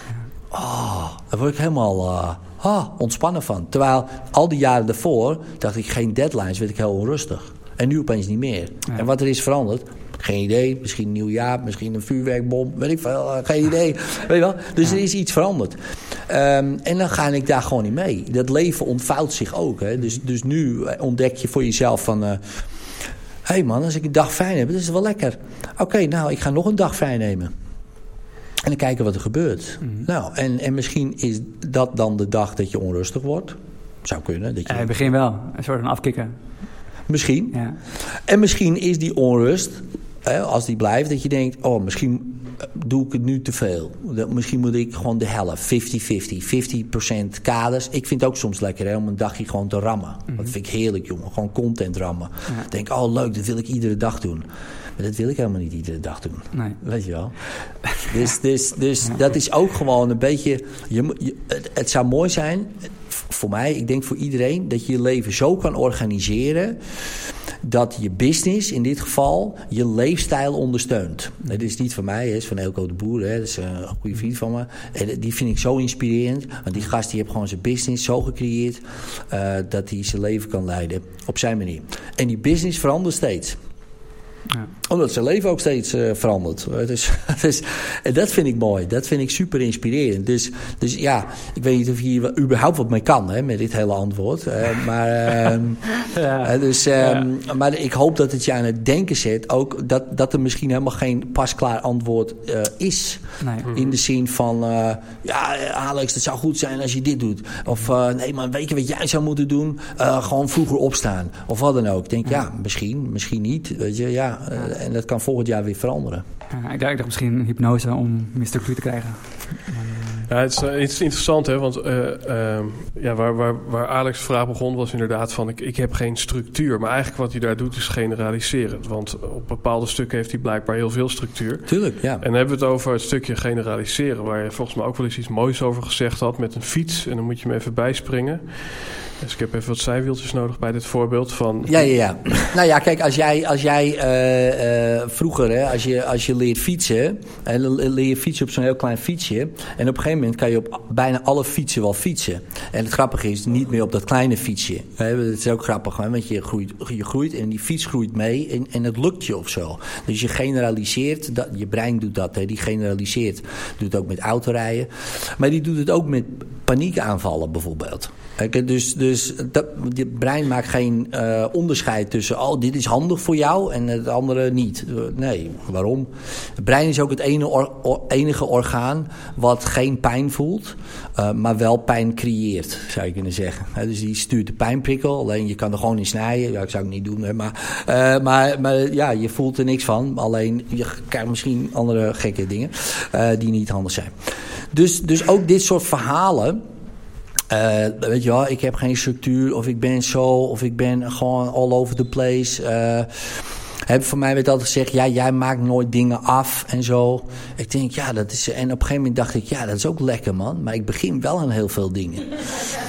Weet je wel, dus, eh, dus ik ben wel iemand die heel veel dingen begint. Dat is ook knap. Heel veel mensen doen, beginnen nergens aan. Hè? Dus ik denk, ik wel. Ik uh, honderd dingen. Uh, alleen, het is een ander verhaal. Maar dan wel denken, oké, okay, ik kan aan honderd dingen beginnen. Welke zou ik wel af willen hebben? Misschien niet eens alle honderd. Uh, misschien drie. Nou, kan jij het afmaken? Weet je? Het zijn altijd mensen die zijn ook afmakers. Die vinden het leuk om dingen af te maken. Nou, ga jij het afmaken wat ik begin, weet je wel? Nou, tof, leuk, leuk. Want die weten niet waar ze moeten beginnen. Maar ze weten heel goed hoe ze het af moeten maken. Ja, die mensen bestaan ook. Ja, ik, ik kan het je bijna niet voorstellen. Ik dan, hè. Uh, maar die bestaan. Weet je? En, en ook dat is tof om te kijken van... Oké, ik heb een heel sterke... Dit ben ik. Daar hadden we het over. Hè? Wie ben je dan? Welke kwaliteiten heb je? Dus uh, bijvoorbeeld uh, in, in, jouw geval, je bent heel gestructureerd. Hè? Want je, je, je begint er iets, maar je weet al, oké, dan, daarna ga ik wat anders doen. Dus er zit een bepaalde structuur in. Oké, maar dan denk ik van, oké, maar dat vind ik niet relaxed. Want eigenlijk wil ik die twee weken waarin ik dat, wil ik eigenlijk doortrekken. Maar ik ga dat niet doen. Ik heb daar helemaal geen zin in om dat door te trekken. Oké, wie kan dat dan doen? Ik denk dat we elkaar ook allemaal nodig hebben. Ja, het zijn twee mooie spreekwoorden. De eerste, wat je eigenlijk zegt, is: als je het zelf moet doen, betekent nog niet dat je het alleen moet doen. en uh, de tweede, die hier uh, ook in het verlengde ligt. Nou, wacht, die, die bewaar ik voor zo meteen. Want uh, ik moet eventjes een translator in mijn hoofd aanzetten. Um, Oké, okay, het was een Engelse quote en ik ben hem even kwijt. Misschien is het mooi dat nog één iemand de microfoon pakt en gewoon, ja, oh kijk, er is al iemand. Dan heb ik zo meteen even wat tijd om mijn quote uh, ja, kan je hem even boven te halen. Kan je hem googlen? Oh, ik weet het alweer, ik weet het alweer. Ja, sorry. Uh, ja, nee, bij, bij, bij, Alex net van, ik heb geen structuur. Maar er was dus een onderzoek van Brian Tracy uit Amerika. En, en de quote was, uh, everybody who says I'm inefficient is very efficient. Dus mensen die zichzelf ja, bekritiseren op een bepaald stuk, uh, die schijnen ook statistisch gezien veel beter te scoren juist op dat stuk. Uh, ja, want anders zou je zelf uh, ja, niet ja, verlangen om nog efficiënter te ja. zijn. Ja, dat geloof ik wel. Ja, ja dat is wel interessant. Ja, een mooie. Ja, ik had een vraagje over dyslexie. Is dat iets wat je, waar je wat mee kan? Ja. Mooi. Ja, ja, ja, ja, nee, ja, maar het klinkt uh, heel kort natuurlijk. Hè. Uh, dus uh, mijn zoon, ja, mijn doet, zoon mijn zoon doet dyslectisch. Ehm, dat is leuk als je dan naar zo'n school gaat en dan zaten we daar als ouder en ja, uh, uw zoon uh, is dyslectisch. Ik zeg, oké, okay, ja, dus hij doet dat, ja. En dan zit ze ja, aan te kijken. Ik denk, nou, uh, wie is dat dan? En die begint tegen mij. Ik zeg, oh ja, maar ik zeg... Oké, okay, nou dan uh, gaan we gewoon even wat uh, sessies doen. Is hij daar vanaf. En ze kijkt me aan en ze, nou misschien heb je het zelf ook wel. Nee meneer, dat is een neurologisch defect in het brein. Oké, okay, oké, okay, prima. Het jongetje is 12, hè, dus die zit er zo. Ja, neurologisch defect in het brein. Um, maar ik zeg, er zijn mensen vanaf gekomen. Dan was dat geen dyslexie. Oké, okay, oké. Okay. En dan kijkt ze zo mijn zoon aan, hè, gewoon met, in een gaze, hè, dus gewoon hypnotisch. Dus die jongen die zit zo jij hebt dyslexie, jij hebt dit, de bam, allemaal suggesties. Dus ik zou, stop, Bodie, heb mijn zoon, niet luisteren naar die mevrouw. niet luisteren naar die mevrouw. Alles wat ze zegt, niet luisteren. Nou ja, dat is lastig hè, want het is een juf. En, en, en, en, en niet kon ook niet hè? Dus nee, dat kan ook niet. Nee, dus hij ging luisteren. Ja, natuurlijk stom hè. Dus, uh, maar goed, um, antwoord op je vraag. Uh, iets langer antwoord op je vraag. Uh, dus ja. Um, om te kijken van, oké, hoe doet iemand iets? Eén uh, oefening die je zou kunnen doen om te testen hè, hoe, hoe iemand dat dus doet in zijn hoofd, is de vragen van, hey, uh, hoe zie jij het alfabet? Nou, als je daar zelf over nadenkt, hè, hoe zie jij het alfabet? Ik zie bijvoorbeeld het hele alfabet. Gewoon in één plaatje en ik heb allemaal rijks en zo. En uh, mijn zoon zegt, ja, ik zie, uh, ik zie het alfabet. Ik zeg, maar ik zeg, wat zie je dan? A, B, C. Ik zeg, en wat nog meer? Dat is het. Oké. Ik zeg, uh, en wat komt daarna? D, E, F. Zeg, en dan G, H, I. Nou, en alle woordjes voorbij drie letters, daar ging je husselen. Weet je wel? Kon hij niet. Dat was lastig. Ik denk, oh, interessant. Kan je ook A, B, C, D zien? Ja, natuurlijk. Dat is niet zo moeilijk. Hè? Stemmen. A, B, C, D, ja. E, F, G, H. Oh. I, E, K, L. Oh, vier. Toen vijf, toen zes, toen. Totdat hij het hele alfabet had. Ik zei, nou, ga nou eens even een boekje lezen. Meteen sneller. En beter.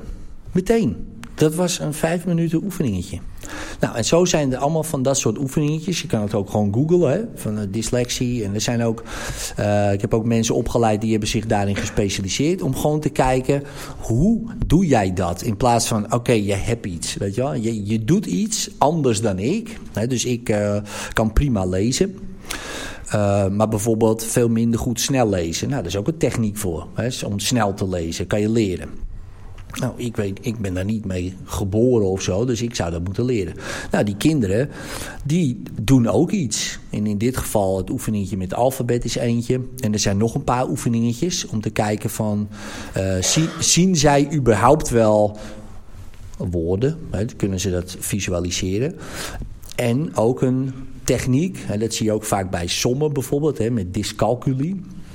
is dat als jij een som maakt, dan weet je dat die goed is bijvoorbeeld. Maar hoe weet je dat? Dat voel je. En dat is heel gek, want, want meestal denken we van... oh, getallen moeten we alleen maar zien dat het klopt. Maar meestal voel je dat het klopt. Dat heb je zo geleerd. Hè. Je hebt geleerd om vijf keer vijf is 25. Dat is zo'n cadans geworden. Dat zit in je lichaam. En dan weet je, voel je, dat het klopt. Dus als je die strategie snapt, van oh, zo, dat is handig hè, voor kinderen, uh, voor anderen. Dan kunnen we diezelfde strategie aan die andere kinderen leren uh, op hun manier. En het is op school misschien niet helemaal goed gegaan omdat ja, dat is gewoon in bulk leren. 25 kinderen, allemaal hetzelfde. Bij 18 slaat het aan en bij 7 niet. Nou ja, pech. Hè? Is gewoon, uh, zo, zo werkt dat gewoon. En, uh, en de slimme, die hebben ook pech, want die krijgen ook niet meer. Oh, maar die zijn wel lekker rustig, want die weten het toch. En die hele drukke kinderen bijvoorbeeld, ja, die snappen het misschien net niet omdat ze het gewoon niet op hun manier aangeboden kregen. Maar ja, daar is er allemaal geen tijd voor. Geen, het is allemaal gedoe natuurlijk. En, uh, en ook een van de dingen. Ik had zo'n leesclubje. Want ik was zo'n leesvader. En ik kreeg altijd de wat uh, interessantere, um, um, laten we zeggen, kinderen. Meestal de wat, joehoe, Ed, ga jij daar maar mee zitten? Ik denk, nou, lekker dan. Dat was zo'n lees. Ik denk, waarom niet bij mijn eigen zoon? Die kon supergoed lezen, weet je wel, en nog steeds. Ik denk, dat gaat lekker snel, hè? Zo'n, want dan moesten ze, die moet naar die... Ja, zit, ja, ik weet niet of je het kent, maar dan zit je op zo met, met kinderen van 7, 8 jaar. En dan zit je aan zo'n tafel. En eentje moet één bladzijde lezen. Nou, als je gewoon lekker doorleest, dan kan de volgende, dan kan de volgende, dan gaat het super lekker. Maar dat gaat zo. Orde naar je en ik en ik. Nou, als het hebben over afleiden, of dat, ik ook. Hè, dus, oh mijn god. En dan heb ik echt zin om te zeggen, gast, stop ermee, weet je wel. Nou, dat heeft natuurlijk geen zin. Hè, dat is een hele slechte leerstrategie. Dus ik zeg tegen die jongen, ik zeg, Nick, ik zeg, um, wie is de beste lezer van de klas, jongen? Hij zo, uh, nou, ik weet even niet meer wat hij zei. Laten we zeggen Robbie of zo. Robbie is de beste lezer van de klas. Zeg, Nick, heeft hij meer les gehad dan jou? Nee, nee, dezelfde klas. Oké, doe eens net alsof je Robbie bent. Hij zo, twee heel verschillende meningen over dezelfde hond. En echt, meteen sneller, hè. Behalve, dus ik denk, oh, dit is lekker, hè. Dus hij ging een uh, diep trans identificatie doen.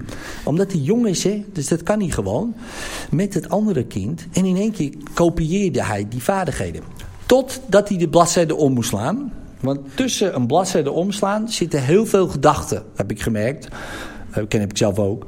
Uh, dus op dat moment kun je zacht en hier, dit zo, en hij was weer zichzelf. en dan ging weer langzaam. Ik zei, doe maar weer even snel of je Robbie bent. Nou, daar heb ik nou geen zin meer in. Weet je wel zo. Maar dat zijn dus interessante dingen, uh, technieken, vaardigheden die je dus kan doen, een beetje spelende wijs. Hoe oud is jouw, uh, jouw kind? Hij is uh, negen. Negen. Nou, ja. super goede leeftijd daarvoor. Want om spelende wijs te kijken van, oké, okay, goh, hoe doe jij dat dan? Weet je wel? Hoe zie jij het alfabet? heeft het alfabet een kleur? En vaak met letters een kleur geven wordt ook weer makkelijker voor ze. Vaak zijn ze heel beeldend. Je kan zeggen, goh, is iemand die in de klas die heel snel kan lezen? Ik heb het ook wel eens bij rekenclubjes gedaan. Is iemand die heel goed kan rekenen? Ja, ja. Oké, doe eens net alsof jij die bent. Weet je, alsof je Robbie bent van de klas. Ja. En dan zie je opeens dat ze die vaardigheid kopiëren. Ergens is, gebeurt hier iets van, oh, dan kan ik het wel. Net als rekenen, hij kan niet rekenen. Wie is de beste van de klas? Robbie. Oh, doe eens net alsof je Robbie bent. Oké, okay. 2 plus 2 is 4. Dat je denkt, huh? hij kan het gewoon wel. Vaak kunnen ze het wel. Alleen, ja, zitten er bepaalde verhalen. Maar er bestaat dus geen dyslexie, zeg jij? Of, uh, wat is nee, het bestaat wel. Ja, maar wat bestaat. is het dan? Nou ja, het is een, een, een manier van informatie verwerken. Nou, en, en jij verwerkt dat op een manier die uh, bijvoorbeeld niet het label geeft dyslexie. Uh, ik ook niet. Um, maar ja, andere kinderen wel.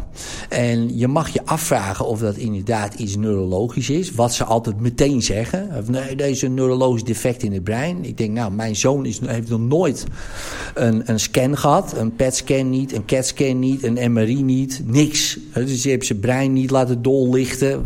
En dan nog, hè, als hij zijn brein wel had laten doorlichten. Hoe zie jij dan dat hij niet kan lezen? Bijvoorbeeld, hè. Maar dat zeggen ze gewoon. Ze, ze geven gewoon letterlijk, ze hypnotiseren die kinderen. Nee, dat is gewoon zo. Nou, ik denk, oké, ze doen iets, weet je. En ik zal niet zeggen dat het niet bestaat. Hè, net als ADHD. Ik bedoel, de kinderen zijn gewoon druk. Kinderen zijn snel afgeleid. Kinderen zijn, oeh, dat. Dat, dat. dat klopt. Dat kan je waarnemen, snap je? Dat kan je feitelijk waarnemen.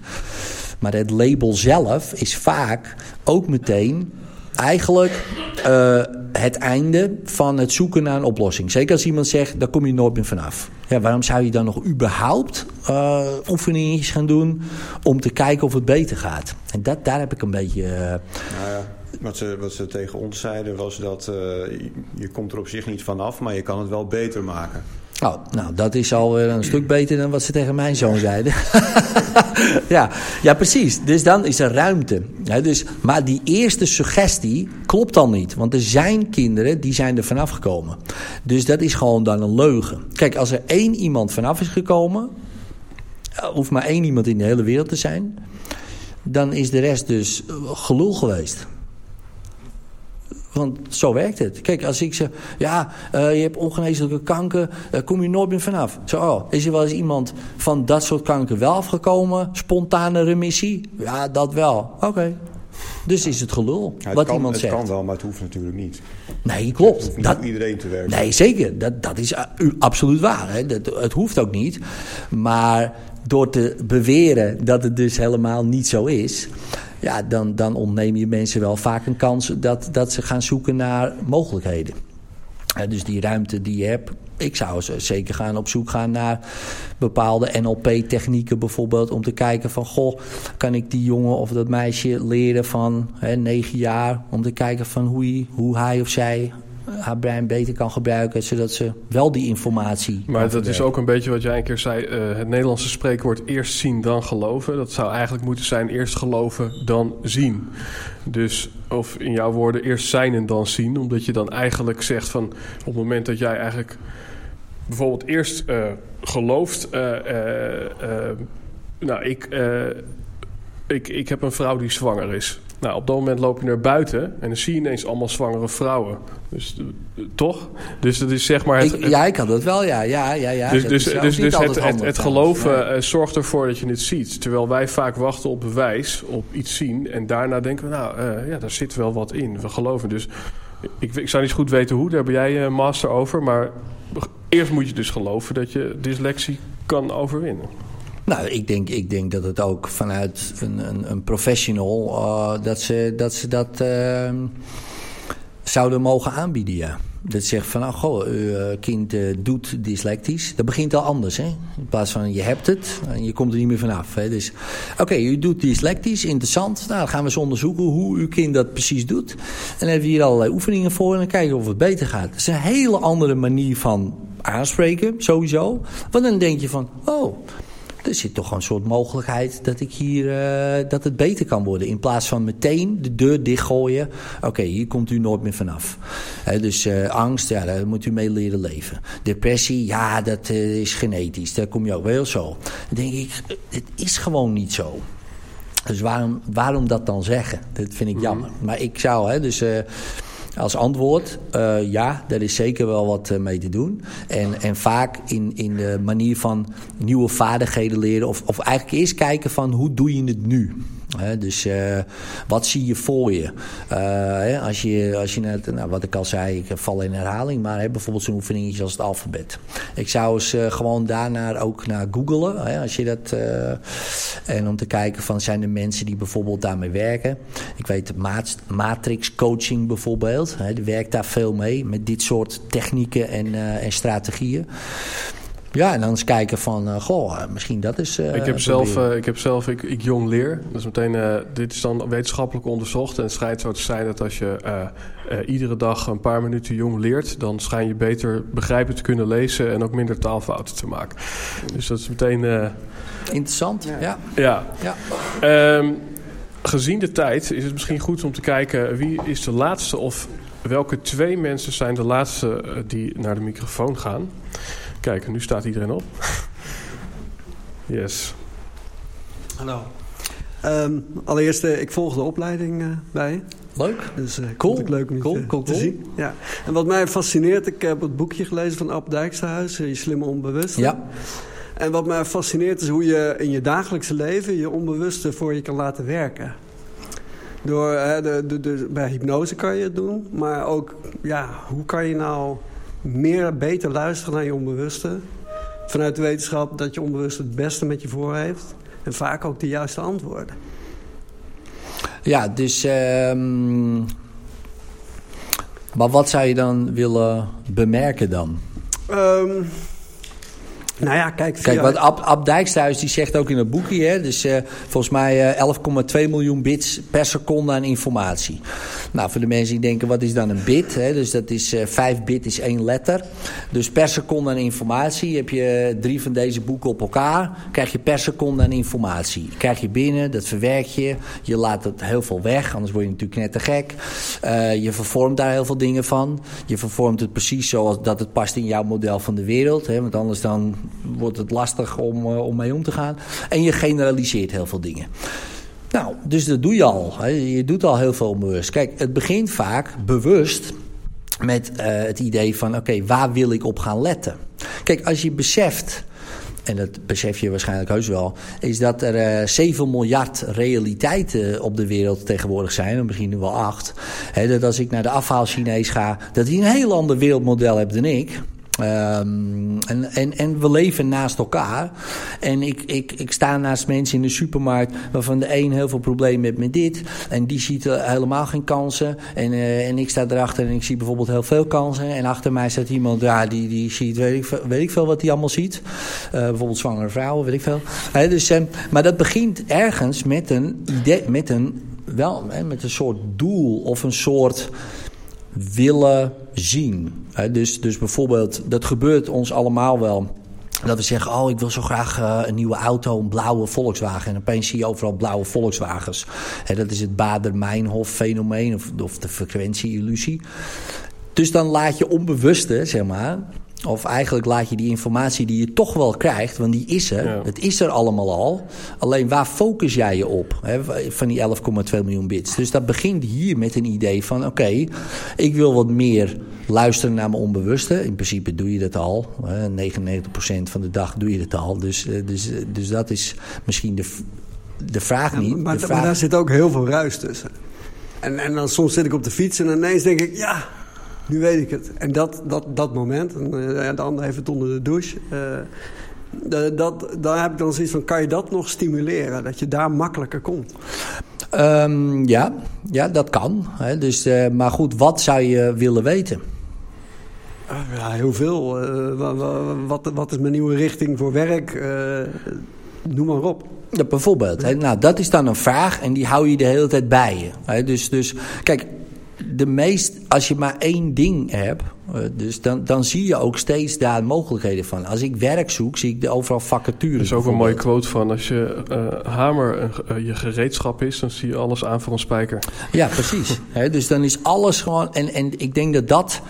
Denk dat, dat je misschien niet te veel verschillende vragen moet hebben. Hè, dus het, eigenlijk maar één ding. Totdat die beantwoord wordt. Ehm, en, het, en dat kan best snel gaan, hoor. dat zeg ik niet. Maar, maar dat je één ding vasthoudt. En dat is voor sommige mensen al heel lastig. Hè, dus, maar ik denk wel dat hoe meer je daar. Hè, dus bijvoorbeeld in mijn geval, eh, ik wilde meer rust in mijn bedrijf. En ik denk van ja, je wil een manager hebben. Het grappige is, ik zit al zeker anderhalf jaar met die man iedere week te praten. Ik had het niet eens door. Dat dat de nieuwe manager zou zijn, bijvoorbeeld. Tot het punt denk, ik zoek een manager. En ik denk, die zit de hele tijd om me heen te, te, te darren. Waarom heb ik dat niet eerder gezien? Omdat ik die vraag niet had gesteld. Weet je wel? Omdat ik daar niet zo heel erg mee bezig was geweest. Het werd al lang al aangereikt. Al lang al. En waarschijnlijk al precies op het moment dat ik het nodig had. Alleen had ik nog een zin in of eh, weet ik veel. Dus ik denk ook dat het begint met de juiste vraag. En ik denk die de juiste vraag vinden is soms veel belangrijker dan het antwoord. Omdat eh, alle antwoorden zijn er al. Alleen waar wil je een antwoord op? Ja. En ik denk die juiste vraag vinden, dat is misschien, en- maar dat is een bewust werk. En niet een onbewust werk. Want onbewust, ik geef wel een antwoord.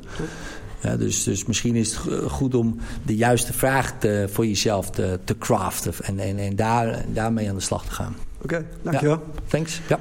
Tof. Is er eh, iemand die eh, als aller, allerlaatste naar de microfoon wil stappen? yes, deze meneer. Hi, we hebben het de hele tijd over dingen in je, in je hoofd. Eh, heb jij ook een eh, beeld bij dingen in je lijf? Je, sommige mensen eh, doen of ze een leesbril nodig hebben. Of ze doen een kapotte meniscus. Hoe zie je dat? Ja, nou ja, kijk, eh, een kapotte meniscus, eh, die is kapot. Eh, dus dat kunnen we feitelijk waarnemen. Ehm, dus dat is, eh, dat is iets. Maar bijvoorbeeld, je ogen bijvoorbeeld worden minder, bijvoorbeeld. Nou, oh, dat vind ik ook interessant. Hè? Dat, dat doe je dus zelf. Dan is de vraag, kan je dat proces bijvoorbeeld eh, omkeren, veranderen? Nou, ik weet, er zijn manieren om dat te trainen. Ja, om je oogspieren te trainen. Vaak zijn het luie oogspieren, waardoor je dus minder goed gaat zien. Even los van het feit dat, eh, dat je misschien echt eh genetische eh, defect hebt of zo. Maar dingen zijn te trainen. Maar ik denk eerst als je bijvoorbeeld voor jezelf zegt, hè, net wat ik zei, versnelde schildklier. Ook iets lichamelijks of, eh, of eh, last van je darmen of wat dan ook. Ik denk, oké, dat doe ik. Dat is een hele gekke, gek idee. Want dan weet je nog steeds niet wat ik anders zou kunnen doen of wat doe ik. Maar het geeft wel ruimte voor antwoorden. Bijvoorbeeld, ik kan zeggen, oh, ik heb last van mijn darm. Oké, wat doe ik? Wat heb ik gegeten? Wat... Dus dat is één. De tweede is, waar denk ik de hele dag aan? Want je darmen verteren van alles. Eh, Ook je emoties, ook je dingen. Je darmen zijn je tweede brein. Um, en ze, er komt steeds meer onderzoek uit dat, dat ze denken van ja, die depressies die komen waarschijnlijk zelfs uit je darmen. 95% van de serotonineopslag, hè, wat ze zeggen, ja, ik mis een stofje, hè, serotonine vaak, uh, in mijn hoofd. Uh, 95% van die opslag zit in je darmen. Dus ja, vind je het gek dat je het mist in je hoofd? Het zit gewoon in je buik. Dus, uh, dus, en soms met andere voeding kan het alweer triggeren tot meer stofjes aanmaken en opname, bijvoorbeeld. Maar ook anders denken, ja, emoties. Ja, dus, dus het een staat natuurlijk niet, niet per se los van het ander. Want je zegt van ja, je hoofd, maar is ook je lichaam. Maar ik denk, ja, je hoofd is toch je lichaam? Dat is ook een beetje het idee van, van zo'n Descartes van ja, ik denk, dus ik ben. Weet je? En als ik niet zou denken, dan zou ik niet bestaan. Zo'n Descartes-uitspraak. Maar dan denk ik, ja, dat is interessant. Ja, dus, dus dit staat opeens los van het ander. Alsof dit geen effect heeft. Ik kan beter dit. zeggen, ik denk, dus ik ben er even niet. Ja, ja dat, denk, dat, dat denk ik eerder, ja. Dat denk ik dan weer. Ja. ja dus, dus ik denk, ja, lichaam en geest zijn alleen in taal gescheiden. Dus uh, we hebben het lichaam en de geest en het is dan gescheiden, maar alleen die woorden. Want, want het een beïnvloedt natuurlijk altijd het ander. Ik kan me helemaal kapot... Als je kleine kinderen hebt, die kunnen zich helemaal ziek denken. Uh, schoolziek noemen ze dat dan, weet je wel. En dan liggen ze bijna te kokhalzen bij de bank. En zeggen, ja, je hoeft niet naar school. Oh, ze knap op, joh. Dat is ongelooflijk, man. Dat is, uh, denk wow, dat is, gaat snel. Maar goed, dat, kun, dat, dat is niet alleen voorbehouden aan kleine kinderen, hoor. Dat uh, kunnen we allemaal. Yes. Um, ladies and gentlemen. Um, ladies ik noem gentlemen. nog één keer de sponsor Chickpea Falafel. Waarom? Omdat net de band niet draaide. En ik vind het vooral belangrijk dat de mensen thuis weten... wat voor geweldige tent dat is. Um, en daarmee sluit ik ook officieel de podcast af. Uh, Edwin, ben jij aan het eind van deze uitzending... achter nog eventjes te vinden voor een babbeltje, een krabbeltje of een uh, mooi boek? Ja, ja, zeker, zeker. Ik heb, uh, ik heb mijn boeken mee, dus die, als je die nog niet hebt, die zou je kunnen aanschaffen. Maar ik ben er zelf ook gewoon het is een, een. En het is zeker een doelboek, ja. Dus, dus ik denk ook wel een leuk boek. Ik, wie heeft dat boek toevallig al? oh, top, top, top, top. Wie heeft het gelezen? Heb je het gelezen toevallig? Of wat vind je ervan? Goed boek? Ja, vooral leuk. ik weet niet of je dat ook zo beschreven met Tom Tom, waar je dan heen wil. Ja. en, en als je zegt van ik wil geen hoofdpijn, grappig. Ja. Niet alles verklappen, want anders verkoopt hij geen boeken meer. Ja. ja. Um, thanks, thanks man. Misschien uh, mooi om even officieel uh, af te sluiten, ook voor de luisteraars thuis. Dus deze aflevering is zometeen te vinden op YouTube, Spotify. En als je mee wilt praten over deze aflevering, hashtag Helden en Hordes op Twitter, Instagram en Facebook. Uh, ja, leuk dat jullie er allemaal waren. Voor de luisteraar die. Geef jij, al, geef, geef, jij dan antwoord op die mensen? Want ik zit niet op social media. Oké, okay, als je antwoord wil van Edwin, dan krijg je antwoord van Eddie, hoor ik net. Ja. Uh, ja, dus uh, hartstikke leuk dat jullie waren. We zien elkaar nog even na deze officiële ja. afsluiting. En dan uh, tot de volgende aflevering. Ja, thanks man.